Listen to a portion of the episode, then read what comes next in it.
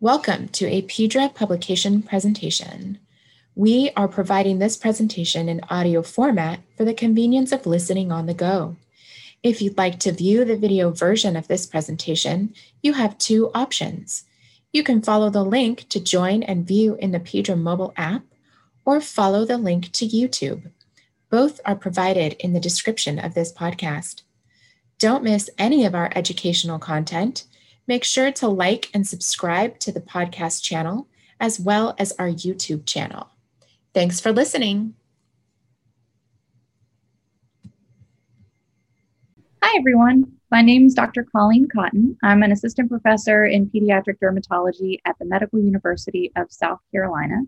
And today I'd like to talk to you about a paper that was recently published in the JAMA Dermatology Journal called Association of Demographic Factors and Infantile Hemangioma Characteristics with Risk of PHACE Syndrome.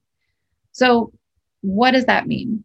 That means basically we've looked at is there an association between different patient characteristics and a particular patient's risk of having PHACE syndrome. So, what is PHACE syndrome? Uh, well, it's an acronym actually made up of uh, the first letters of the different uh, symptoms that can be seen with this syndrome.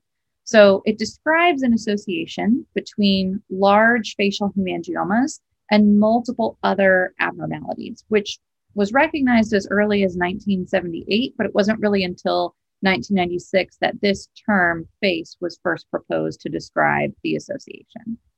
So the P stands for posterior fossa malformations, which is the posterior fossa is this green area um, in this little skull if you're looking down from the top of the head.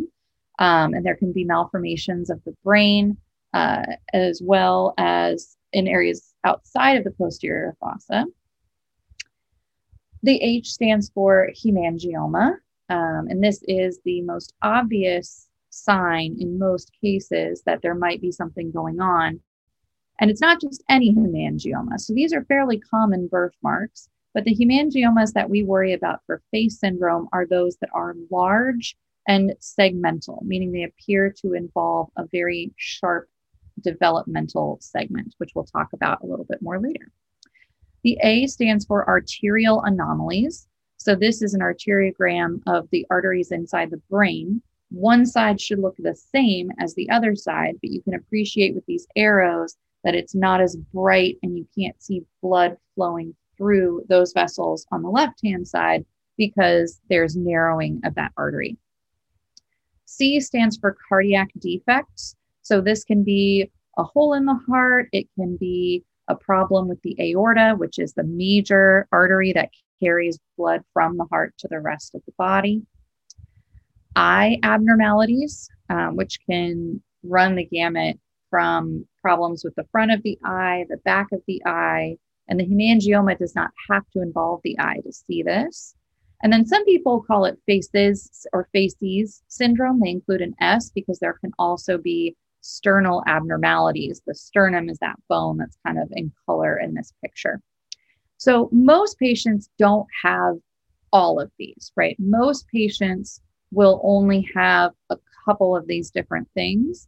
Um, and so there's different uh, criteria that were established in 2009 so that we could decide who has definite PHACE, who has possible PHACE, and who doesn't have PHACE or is unlikely to have it. So, what else do we know about it? A study in 2010 um, by Haggstrom et al. estimated the risk of PHACE in infants with large facial hemangiomas to be about 31% and large counted as an area of at least 22 square centimeters. And that was a prospective study, meaning they looked at infants from the time they were born and the time they developed their hemangioma and followed them over time. With the another study from the UK estimated that risk uh, to be at about 58%, which was significantly higher. And so, with the current understanding of risk for PHACE, any child with a facial hemangioma of greater than or equal to five centimeters receives a full workup for the syndrome. But then you have this clinical question. These two infants both have large facial hemangiomas, but are they at equal risk? Do they both have the same risk of having PHACE when their hemangiomas look so different? So we have a little bit of data to guide us on this. The Haggstrom study that looked at those infants with the large facial hemangiomas broke it down into different facial segments. And so 85% of patients with S1 involvement, uh, or 85% of patients with PHACE had segment one involved. 73% had segment three involved, and 45% had two or more segments. Now, only 15% had segment two involved, but the prevalence of facial segments involved in patients without PHACE weren't reported in this paper. So, conclusions regarding the risk associated with these segments can't really be drawn. And then, what about parotid hemangiomas? So, these are a special type of hemangioma. They tend to be very deep in the skin. They don't really have that super obvious bright red plaque on top of them they fall into the category of segmental hemangiomas by virtue of their size and location. But there was this question that a lot of people were noticing, which seemed like we were doing a lot of PHACE workups on parotid hemangiomas and not really finding a whole lot of patients who met criteria. So, do we really need to be doing this in these patients? So, our research question was in children with large facial hemangiomas, are there specific patterns of expression that are associated with higher or lower risk of PHACE syndrome? In other words, are there clinical features that we could use that would provide more data driven and more cost effective screening of at risk children? So, why do we care, right? There's two main reasons that this is kind of important. So, propranolol has become the standard of care for treatment of large hemangiomas. There was a paper that showed retrospectively that oral propranolol does appear to be safe to use in patients with PHACE syndrome, but there's a potential risk of using a blood pressure lowering agent in patients who might be at increased risk for stroke because of those arterial anomalies we talked about earlier.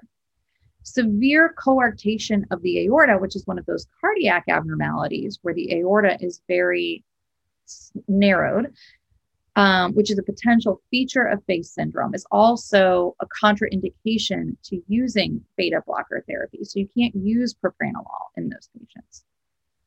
On the flip side, if you wait to start propranolol therapy until you can evaluate a patient fully for PHACE syndrome, that might increase your risk of complications from the hemangioma, like painful ulceration or visual obstruction.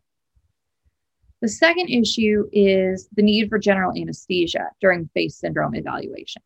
So, more recently, there has been some caution emphasized regarding the potential effects of general anesthesia on the developing brain in young infants.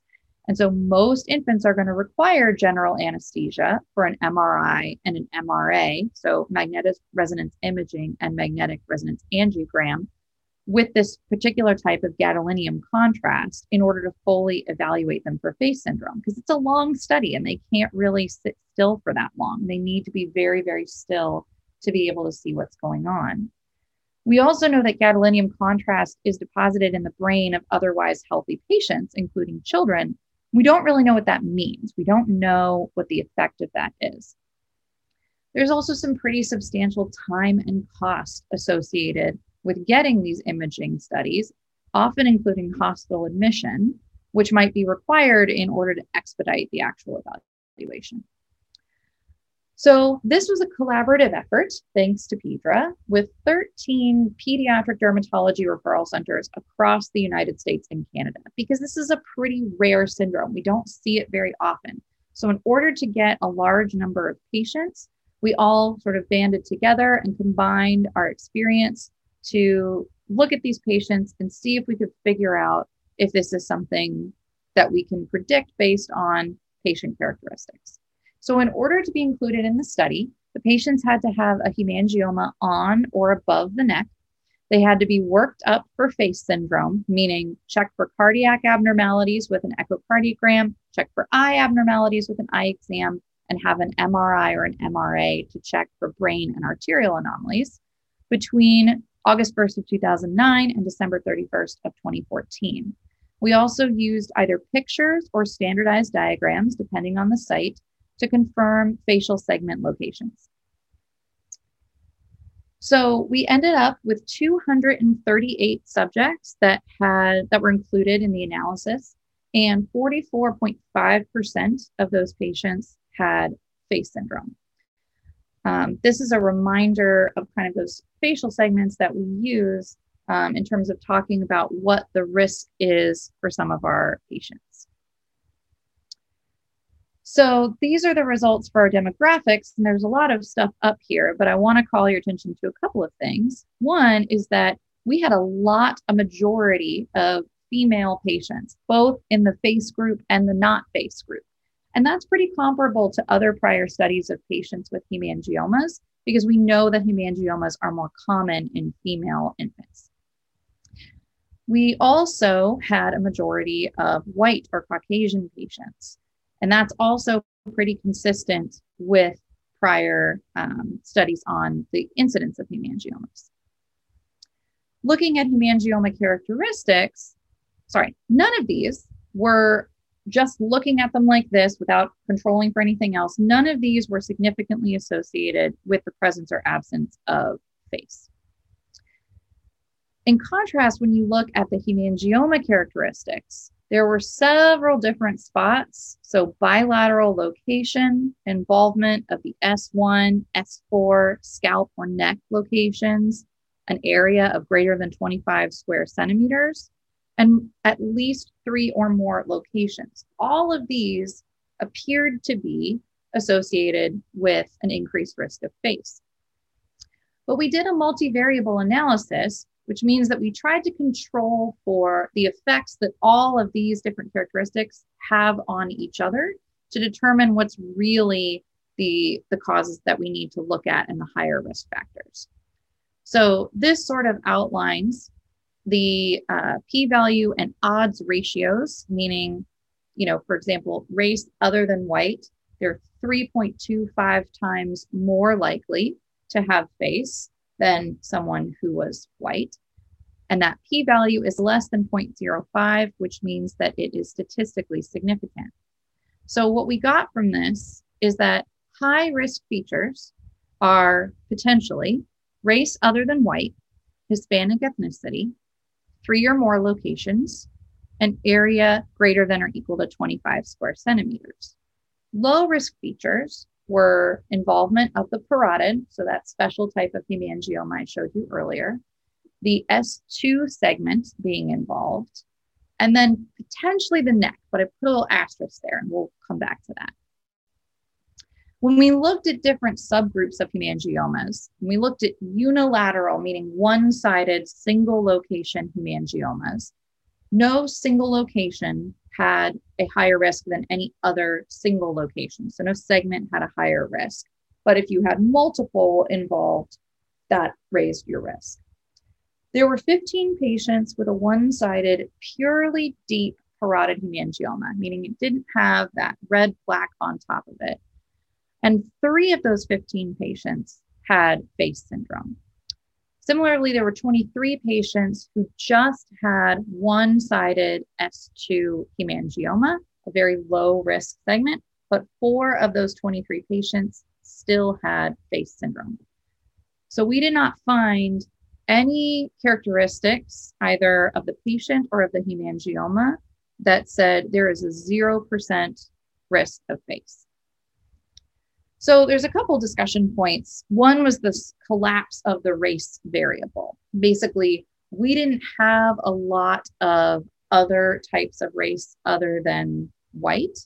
Um, so we ended up having to combine Black, Asian, Native Pacific Islander, things like that, all into one category, um, which may have affected our results and could have potentially, you know, skewed things one way or the other.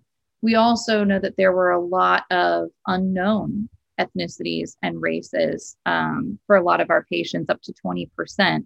uh, we didn't know what their ethnicity or race was, which makes it difficult to draw strong conclusions about that.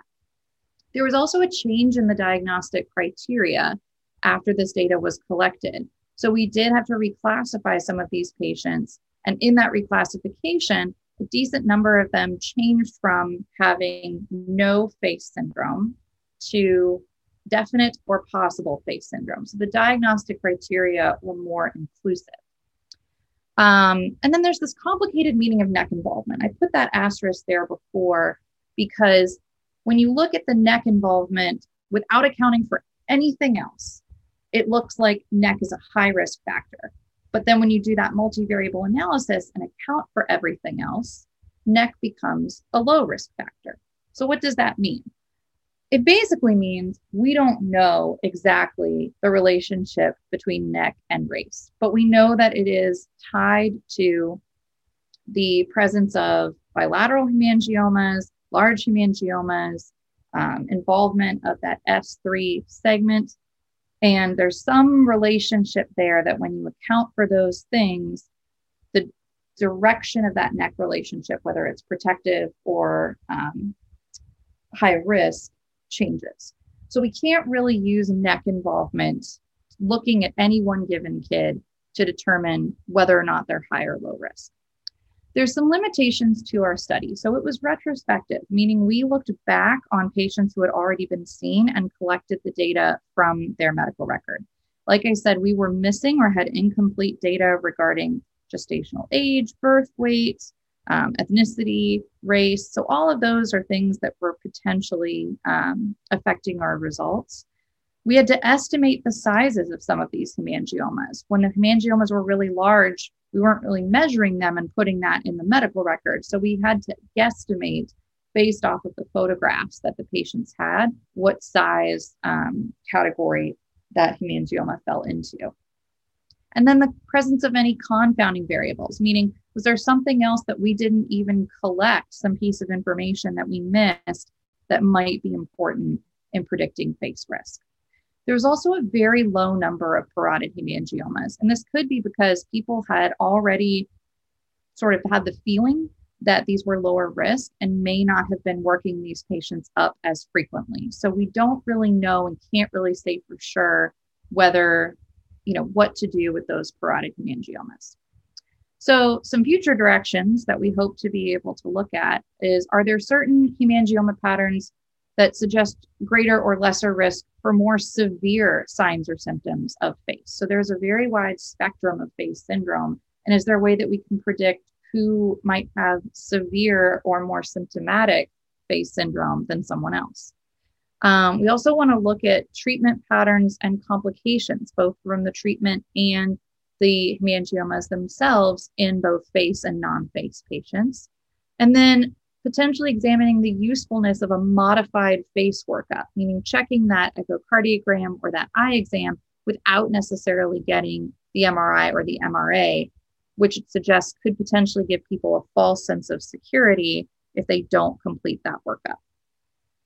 So, to answer our question that we had from the very beginning, these patients don't have the same risk of having PHACE syndrome. So, this patient on the left is very high risk. They have multiple sites involved. They have both sided S1, they have S3 involved on that upper lip there. So, and it's a very wide area that's involved. So, that patient is at very high risk. It's also bilateral. So, lots of check marks in terms of high risk things. And then the patient on the right hand side is very low risk. They have a single segment involved. That segment is S2, and it's not very big. So, in conclusion, we know that high risk infants, basically kids with a hemangioma taking up at least 25 square centimeters or three or more segmental locations, should be prioritized for PHACE workup as quickly and efficiently as possible. Low risk infants, on the other hand, those with parotid or S2 segment involvement, really need a shared decision making discussion with the clinician and parents regarding the timing and extent of that full PHACE workup. And then lastly, race and ethnicity may also play a role in risk, but we really need further studies in order to be able to comment on that more clearly. So I hope you enjoyed this presentation and thank you for listening.